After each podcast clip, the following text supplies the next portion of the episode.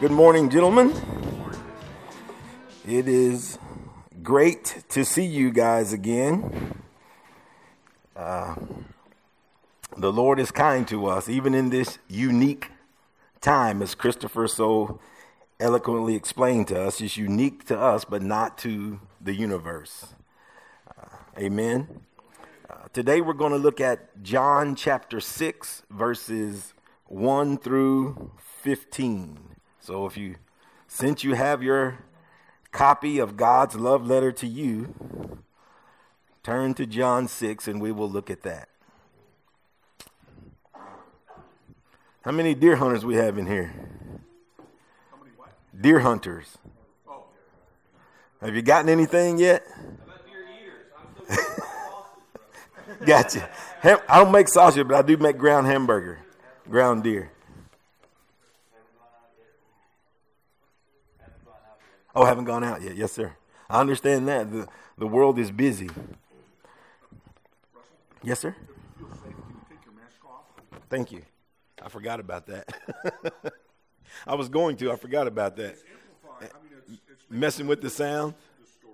Yes, sir. Thank you, Darwin, for telling me, for reminding me. I appreciate that. Okay, guys. Uh, today we're going to look at John chapter 6.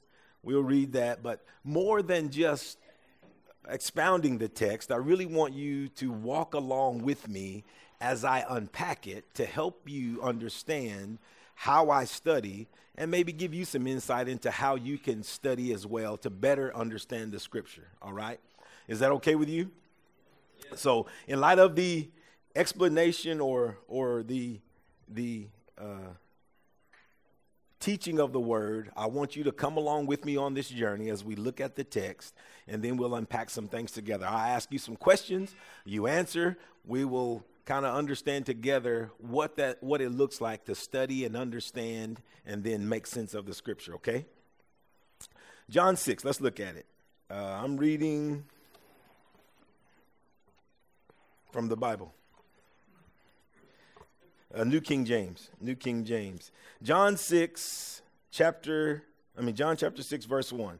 It says, After these things, Jesus went to the Sea of Galilee, which is the Sea of Tiberias. Then a great multitude follow him. Tell me. Huh? Because they saw his signs which he performed on who?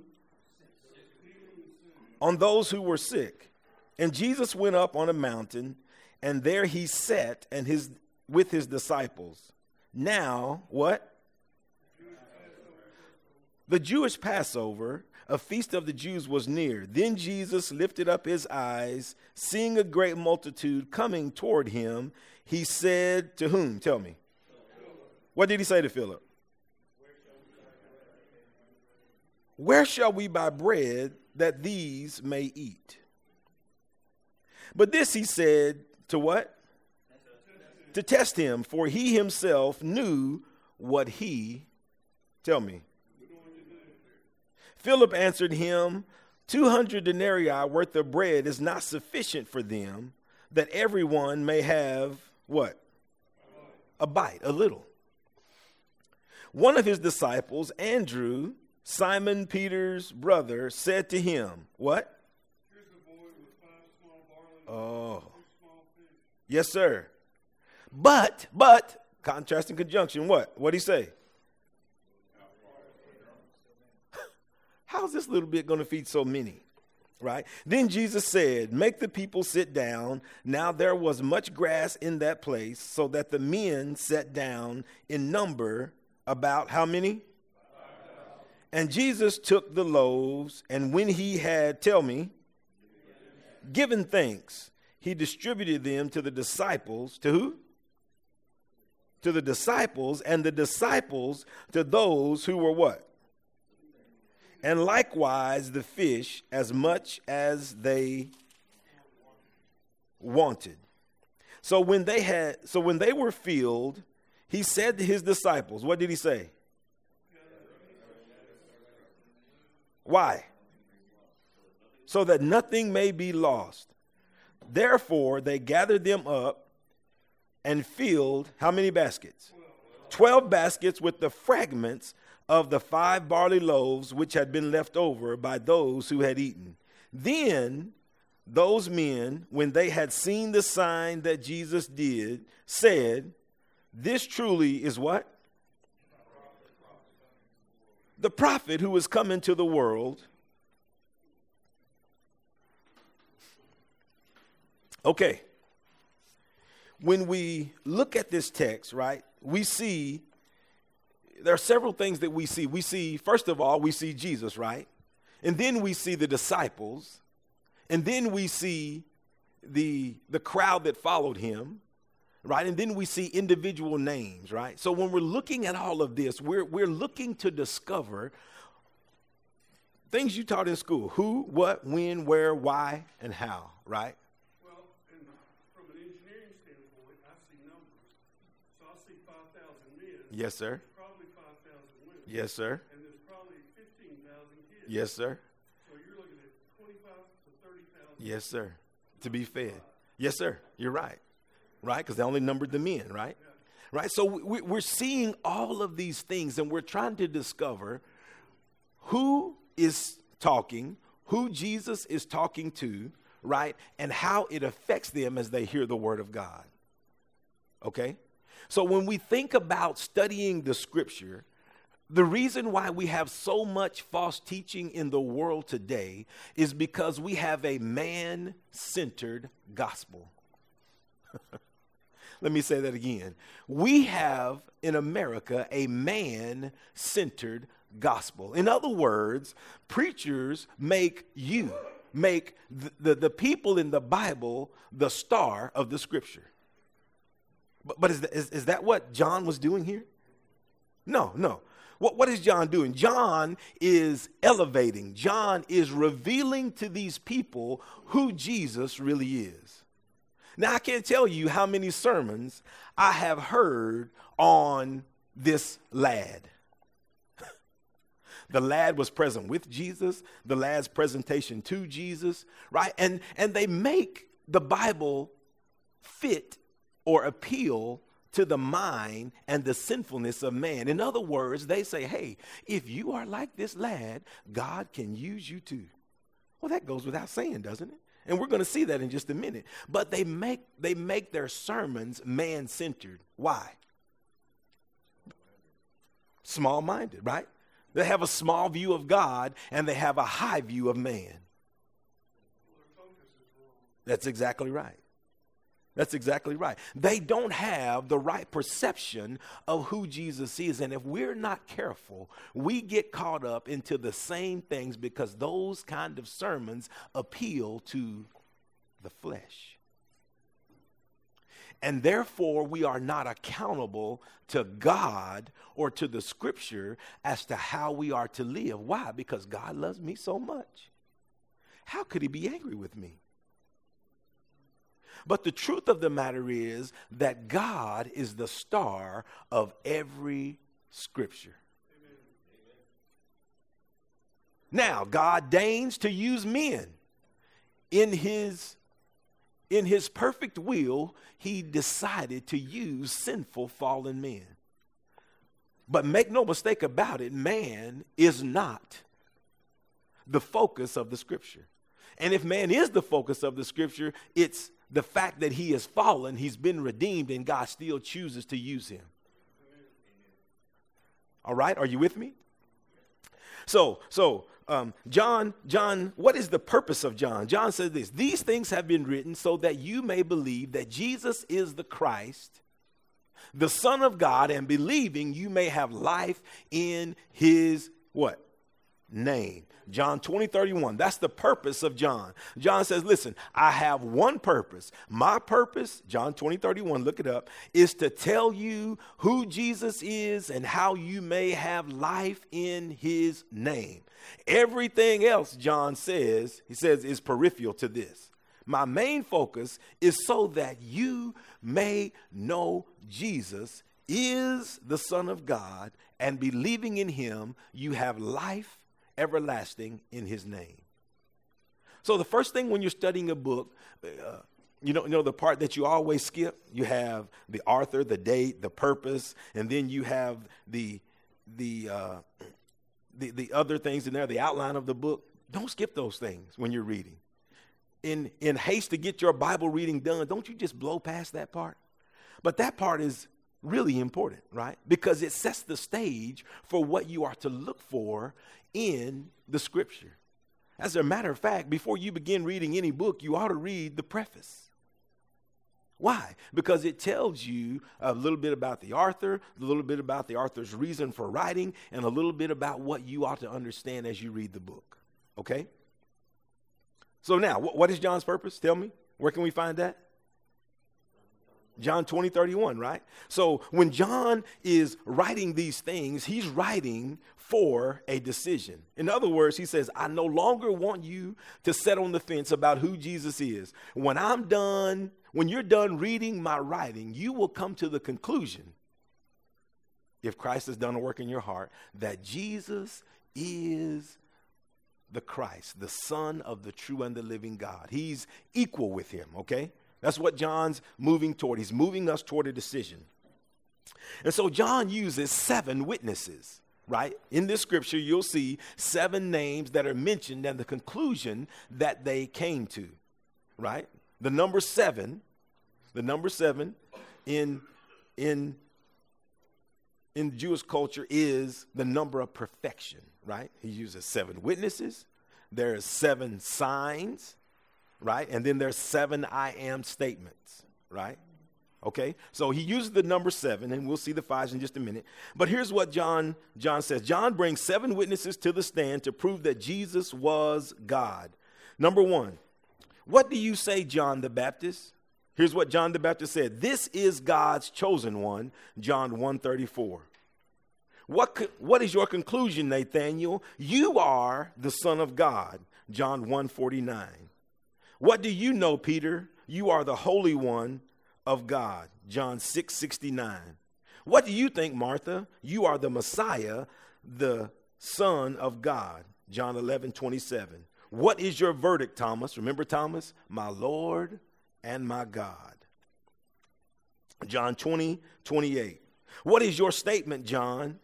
He says, Jesus is the Messiah, the Son of God. John 20 31. What do you say of yourself, Christ? I am God's Son. Right? So, seven witnesses in the book of John that teach us who Christ is. Right? So, in John revealing those things, he's sharing with us that we are to come to a decision. So, my question to you today, for you to ponder, if you have or you have not professed Christ as Lord, what do you say of this Jesus? Who is he to you? Okay? Let's look. Let's look. I'll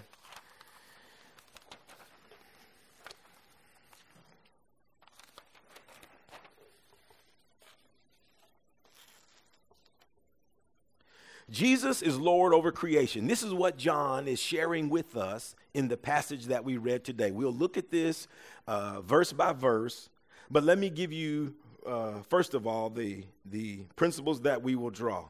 The Lord knows our condition. Verses 5 through 9. Right? Hopefully, we get through all of them. Maybe we won't. Uh, the second thing, the Lord provides for our needs. Verses 10 through 11. Next, the Lord supplies more than enough.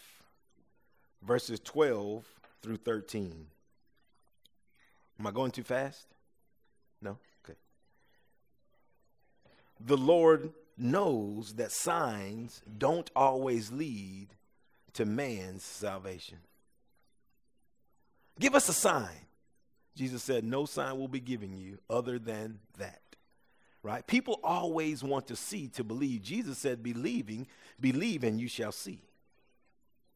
The gospel is different than everything else. All right, so those are things we're going to look at. Uh, we'll take them verse by verse. Let's see. Uh, verse 1 before we get to that. He says, After these things, Jesus went over to the Sea of Galilee, which was the Sea of Tiberias. And then notice it says, There was a great multitude that followed him. Why? Why were they following him again? Tell me. Because they saw the signs, right? So these people were following Jesus because they saw the signs that he performed on the sick. Now, that, that's, a, that's a good reason, isn't it? Because if I get COVID, I want to know that there is a doctor somewhere that can give me the right prescription to make me better. Am I right? But did you notice that people often follow Jesus for the wrong reason? They want something. That's a good word. they want something for their physical needs. They're not following him because he is the Lord, he's their Savior. They're following him for what they can get from him. Right? You see what we did there? We looked at the scripture and now we are extracting the truth of what it says because John tells us there was a great multitude following him, but then he tells us why they were following him. Because of the signs they saw him perform on the sick. And then look at uh, verse 3. And when Jesus went up on a mountain, and there he sat with his disciples, now the Passover, a feast of the Jews, was near. Okay, so this is perfect timing. Jesus is uh, has drawn this large crowd, but the Passover is nearby, right? What, what, what is the Passover? Do we know? We know what the Passover is?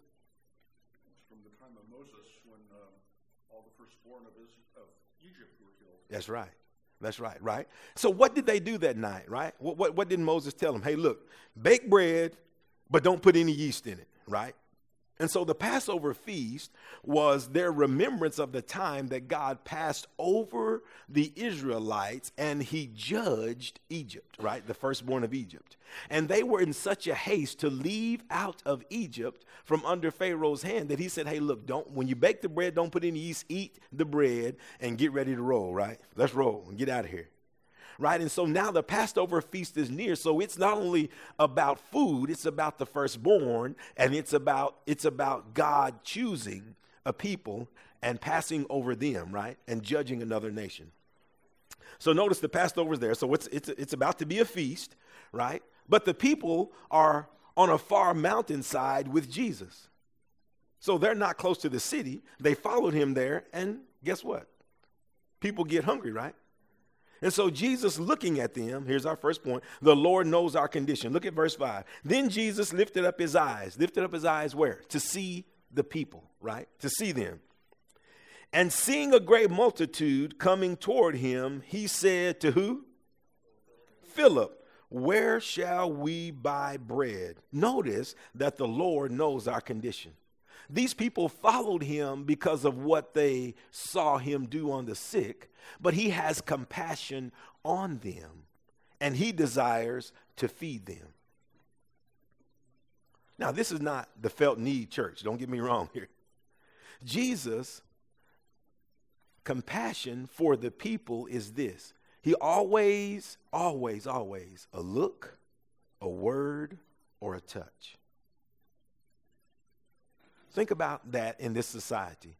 When you've not been able to meet face to face with family, with friends, right? How, how do you feel not having been able to look your mother in the eye, your father in the eye, to give them a hug, to touch them, right? You feel indifferent because we're social creatures, right? We need those things from others.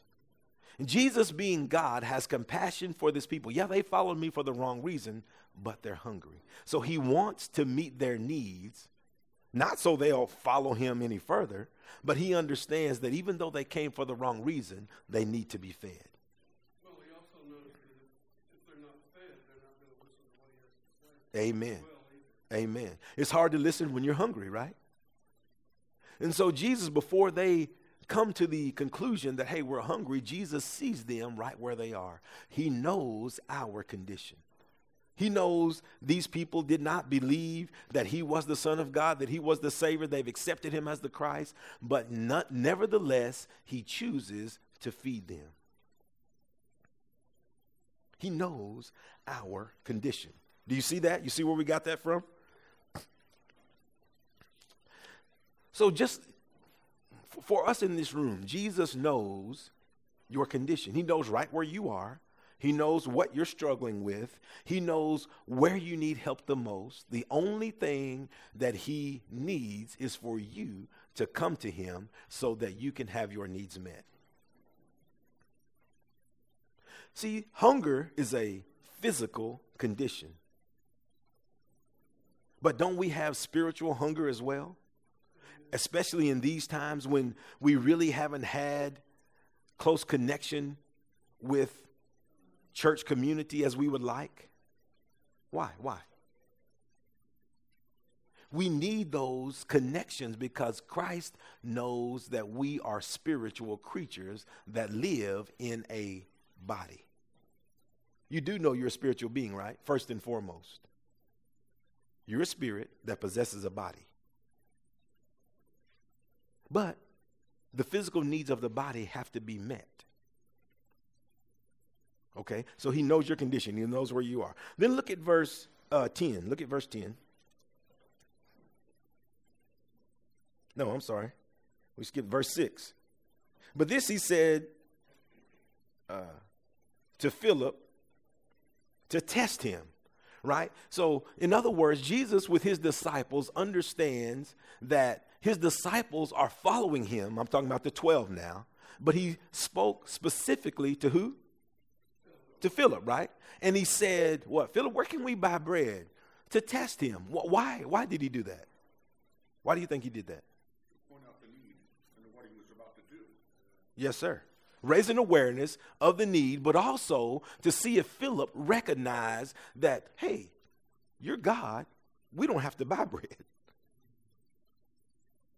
You can, what? Tell me. You can, what did he do in the wilderness? Well, you can just have manna. You can speak it. You can create it. You're the God of creation. You can create it. So he engages Philip, and Philip, being the rational guy that he is, he says, Lord, even if we had 200 denarii in the treasury, which they probably didn't because Judas probably stole it, he said, we don't have, an, that wouldn't be enough to buy bread for everybody to have a bite.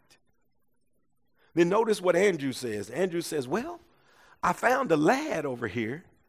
You know, he comes with a solution. Not, not a good one, but it's, it's pretty good off the top of his head, right? There's a lad here who has, tell me, what does he have? Five loaves and two fish. Five and two are what? Seven, right? So he tells him, hey, but Jesus, what, how far can this go among so many? At least he has an idea. And then what we see next is Jesus said, okay, have them to what? Sit down. Sit down. Organize them. Let's get order. No chaos. Let's get order. When he sits them down, he takes the fish and the loaves from the lad and he says, He what? He gave thanks. Which is why we pray before our meal. You do know that, right? We give thanks to God for his provision right? And so prior to him dividing the fish, he thanks the Father, and then the Father multiplies the fish so that it feeds the crowd. Isn't that good stuff? He gave thanks beforehand. I often tell people when I disciple them, hey, listen, when you pray for something from God, thank God in advance for what He is going to do, whether He answers it the way you want to or not, because it's exactly what you need. I think another thing that's important that we miss a lot is that there was plenty of grass. It wasn't a rocky slope. There was plenty of grass. Pasture. Pasture. That's right. That's right. There, and it says that plenty of grass, and then we'll see they had plenty left over in the end, right? So God is always aware of our condition. Okay? You, you, do, you, do you see how we're doing this? Are you following me? Is it simple? Am I going too fast? Okay. All right, so we're just looking at the text and we're drawing from the text the things that it tells us because it answers the question. You got to ask questions of the text.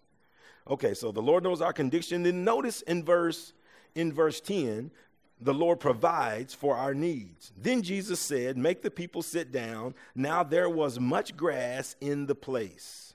If he's the good shepherd, he knows where to lead the sheep, right? So the men sat down in number about how many? 5,000. 5,000 men, right? Plus women, plus children, right? Because it says a crowd was following him. Not just the men, but the women were there too. People were following him to see what he would do, right? So he provides for our needs. In other words, Jesus knows what we need even before, tell me, we need it, we need it or we ask. Remember, uh, Moses said of God, You are Jehovah Jireh, the Lord our provider. The word pro means beforehand, vide means to see. Jesus sees beforehand. Why? Because he's God. He knows what we need before we need it or before we ask.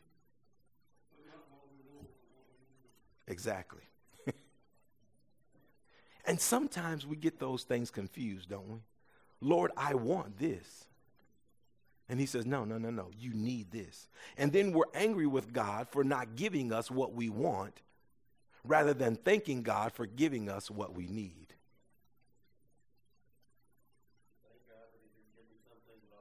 That's right. Amen. Garth Brooks wrote a song, didn't he? Thank God for unanswered prayer.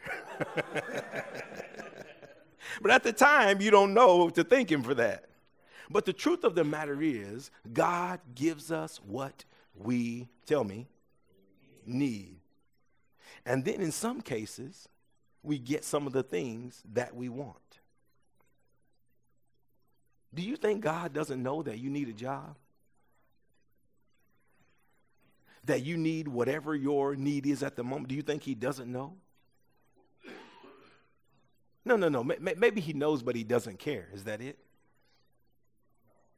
Maybe He knows and He cares, but there's nothing He can do about it.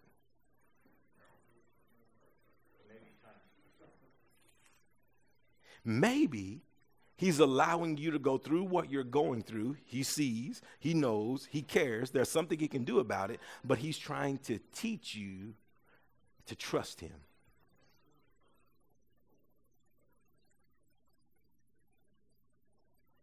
How do you like that? It's warm now, it was cold earlier. So he's teaching us that he knows how to provide for our needs. Okay, so if he knows that, he can do something about it. Why do we have a hard time trusting him in those times?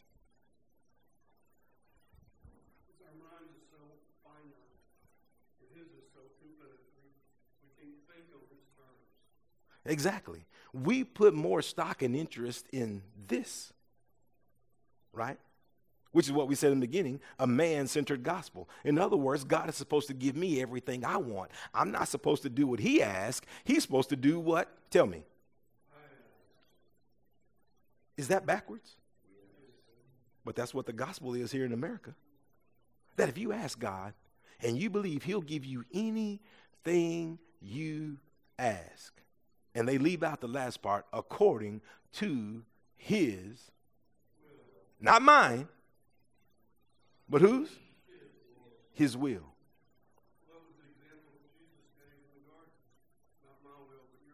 That's exactly right. Yeah. And so we have ever so slightly been skewed to the left to think that God is supposed to answer our every whim and prayer.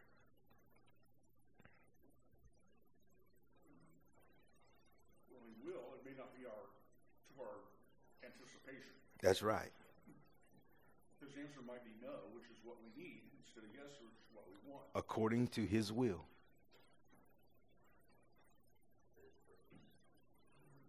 For his purpose, to his ultimate glory. I know that's hard. Yeah, if part of it, Russell, that's, jacked up is that the, the pain, there's also the potential that God's will for you to struggle and go through what you're going through really has potentially nothing for you individually to learn through it. Amen. And maybe for someone else's benefit. Yes, sir. Really. Yes, sir. Yes, sir. I remember when Christopher was not at a church and what he did. Now, I can't tell you the internal struggles he had. We had some conversations. He manned up and he looked like he was doing well, but I watched him walk the journey with Christ, trusting him. Hey, I'm not serving at a church. He did other jobs to provide for his family, and he thanked God for that opportunity. And then I watched God. How long was it, Christopher?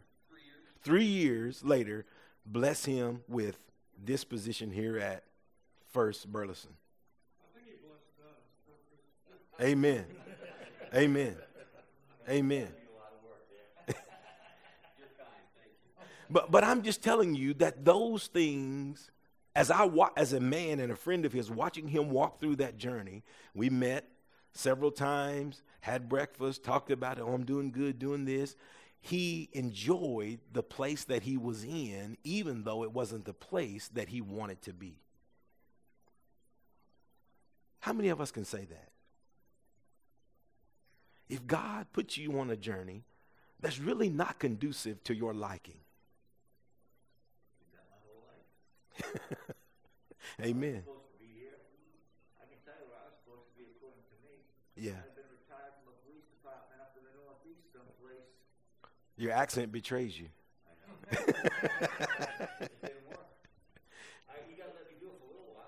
Yeah. Yeah. That, that's the thing. Y- Your life is not necessarily will go according to your plan. Because God knows what you need and he also knows how to provide for it. If you trust him, right? Then if things if things don't go right, you can blame him, but if you write your own story, chart your own path, then you have nobody to blame but you. That's what he said. I've learned. He didn't say, I started out that way. I've learned to be content. Okay. Uh, the Lord provides for our needs. Notice the Lord supplies more than enough. Verse 12. Look at verse 12. And Jesus took the loaves, and when he had given thanks, he distributed them. That's verse 11. To the disciples, and the disciples to those who were sitting down, and likewise the fish, and they ate as much as they wanted. Look at verse 12. So when they were filled, in other words, when they ate to the full, he, he said to his disciples, Gather up the fragments that remain so that nothing is lost. Look at verse 13. Therefore, they gathered them up and filled 12 baskets with the fragments of the barley loaves which were left by those who had eaten. How, how- many baskets, sir? Guess how many disciples there were? Everybody took a basket. More than, not only did they eat, not only did he feed the crowd till they got full, not only the disciples and Jesus partake in the meal with them, notice that he gave every disciple a basket to take home to the family. Why, why, why 12 baskets? 12 disciples. What are you going to do with 12 baskets when everybody's already full? Well, they had families back home, and they were here with him. So he sent them home with a gift basket, if you will.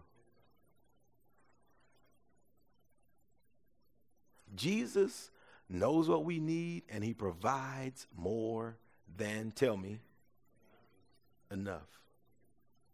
He makes sure that he provides for whatever you need. Now, if they had 12 baskets and they had uh, large or small families, would it last them a lifetime? No. Why? Because he provides for our needs. How?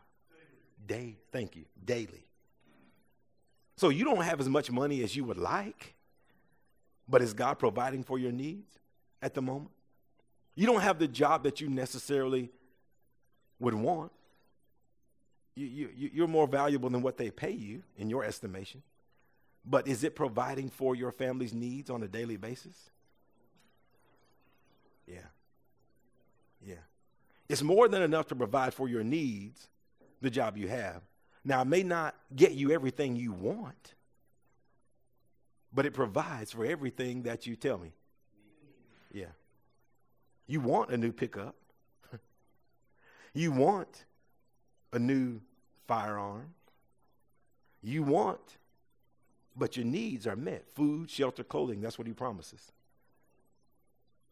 And didn't necessarily say steak, he said food. Didn't necessarily say a mansion, he said shelter. Didn't necessarily say name brand clothes, he said clothing. He did say F 150, right?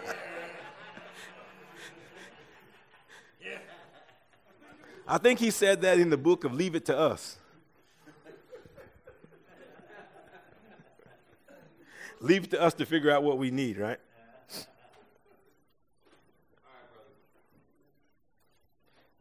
Okay. I'll give you the last point. The Lord knows that signs don't always lead to salvation. Look at verses 14 and 15 in your own time, and you'll see why that is. Right? Just because he manifests a sign doesn't mean people are going to believe. So, my question to you today what are you going to do with Jesus? How will you choose to see him, love him, and worship him? Let's pray.